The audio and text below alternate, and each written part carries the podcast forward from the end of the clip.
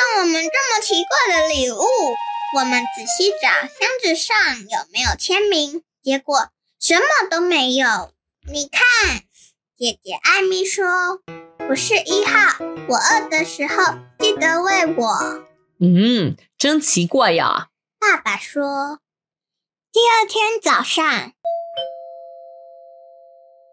二号企鹅来了，箱子上还是没有签名，没有地址，什么也没有。”只有一张纸条，和上次那张有点不一样。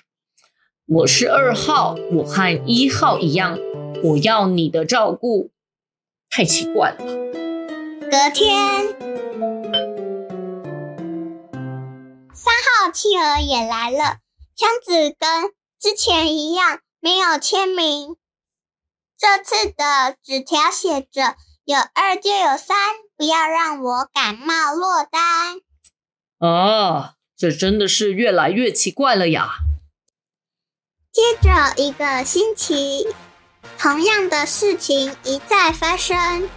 到了星期日，家里总共来了七只企鹅。星期一早上吃早餐时，大家七嘴八舌的讨论着该。帮企鹅取什么名字？嗯，我说啊，就要叫艾弗瑞、杜比、小鹿。哎呀，不必吵啦！我不认为这些企鹅该留下来耶。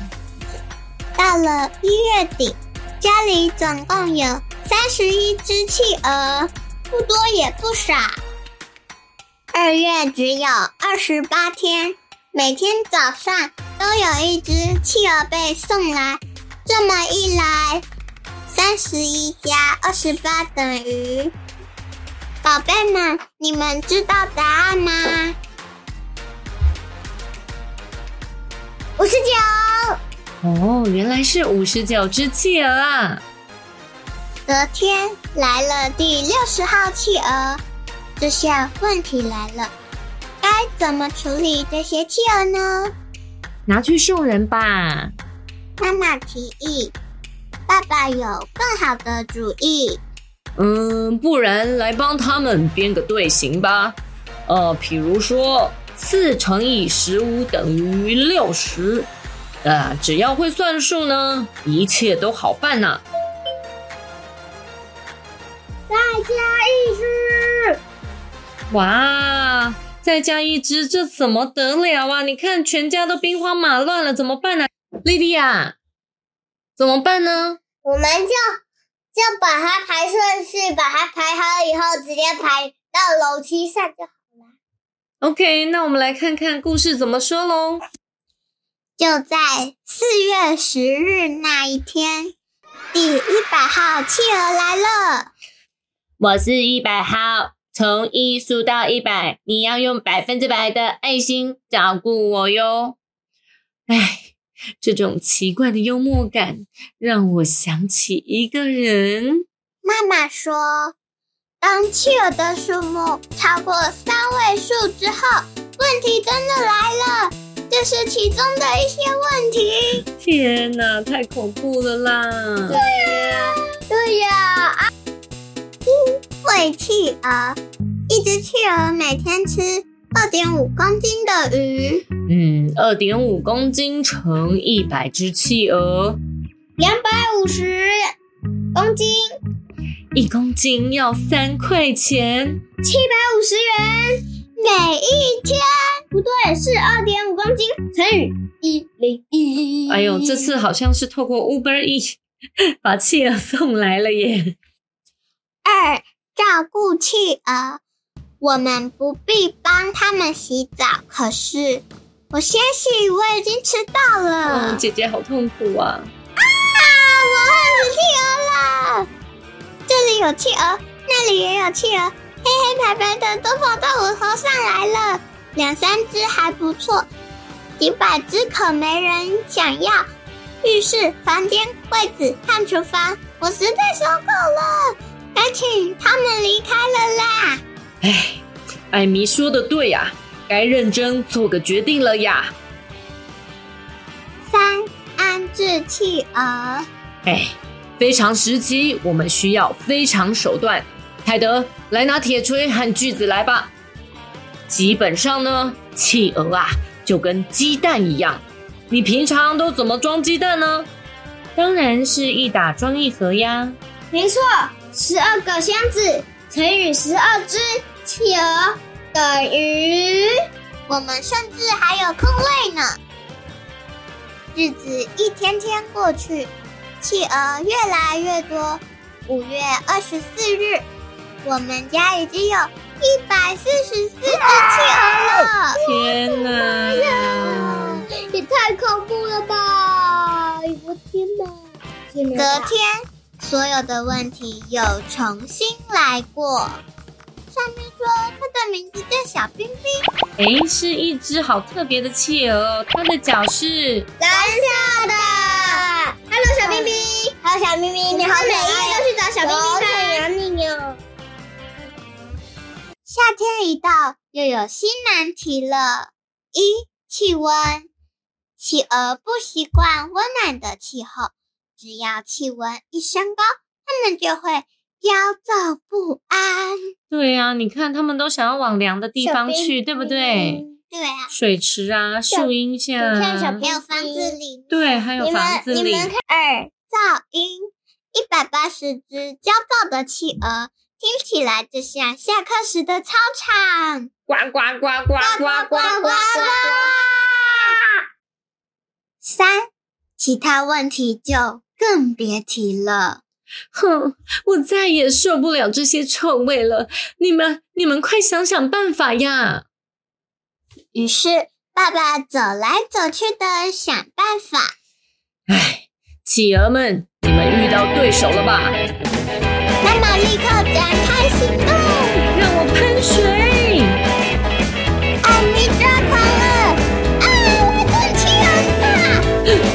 已经太太累了，对不对？企鹅好多哦。八月四日，情况出现一丝转机。爸爸想出安置企鹅的新方法：一个立方体等于六乘以六乘以六，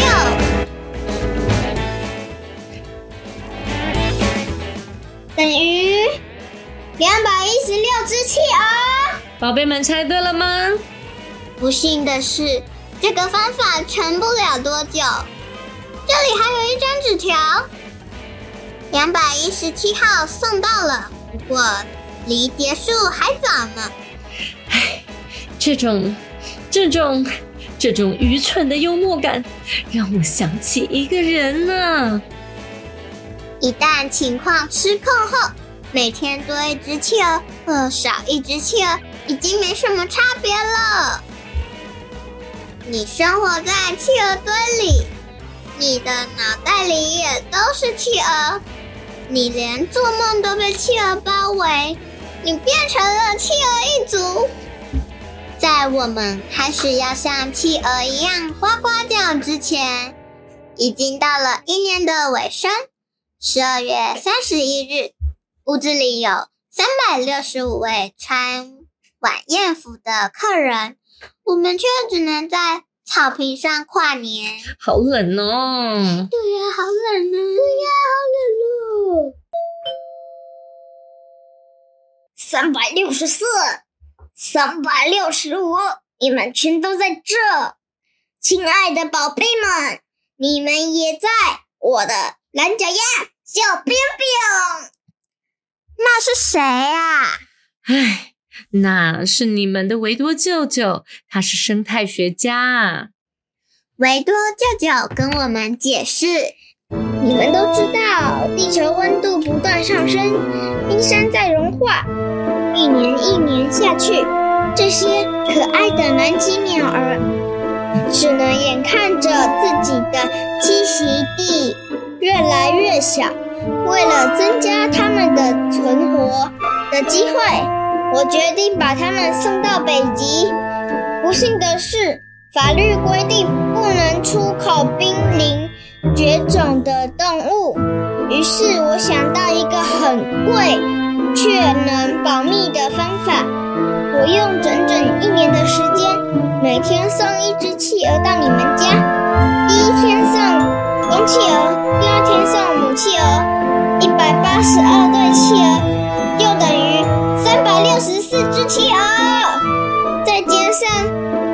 小冰冰，它的小蓝脚丫真是可超级可爱。所以三百六十五只企鹅就是这样来的。你们的维多舅舅没在发神经啊！唉，不过他的幽默感还是一样的吓人呐、接着，维多舅舅带着所有的企鹅离开了，只有一只除外。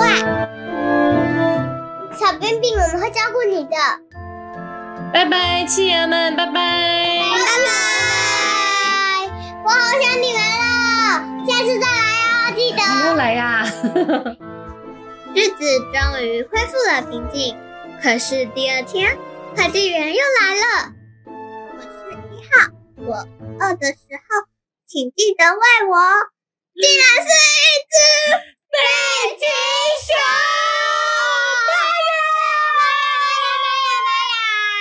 故事关掌声鼓励鼓励！哇，谢谢米娅姐姐带着这一本可爱的故事，要带我们跨越二零二二年的最后一天。天哪，你们能想象三百六十五只企鹅挤在你们家是什么状况吗？二零二二年的最后一天，戴尔呢想要访问 Lydia 还有 Mia，，究竟二零二二年有没有发生哪些事情是你印象最深刻的呢？不管是开心、难过的、痛苦的、生气的，或者是绝望的，诶，绝望应该是不会有啦，或者是感恩的，对，有没有印象最深刻的呢？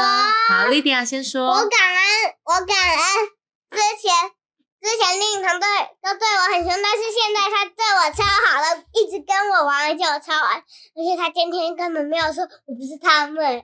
哦，好哦，Lydia 讲的是她在班上的好朋友叫林雨桐，对不对？她朋友全部我们班全部的女生全都是台本，有只有两个我不喜欢的女生，有一个叫做 好好，OK，OK，所以呢，Lydia 要要将她感恩的事情分享给大家，OK，很开心呢。林雨桐，你要听这个故事哦，Lydia 有很感恩，你没有再对她乱生气喽。OK，那米娅呢？嗯，我很感恩我五年级分班的时候可以跟我的朋友分到同一班。哦，他好朋友要不要公布一下名字？嗯，不用吧。好哦，好吧，那你就自己放这个录音给给你的朋友听。OK，米娅最开心的是这个。那戴尔二零二二年呢，印象最深刻的是，当然啦，就是搬家喽。我们从台北搬到宜兰，然后呢，明年过了三十一天，我们又要搬家了。呃，这件事情真的是让戴尔印象深刻，而且因为知道现在住的这个家是暂时的，所以好多东西我们都没有搬出来哦。那那种感觉就是好多事情都还没有 settle down，就是好像都还没有预备好的感觉。希望明年一月我们搬到我们正式的家了以后，可以有安定在宜兰的感觉哟。宝贝，那你们呢？二零二二年，你有没有印象最深刻的事情要跟爸比妈咪分享呢？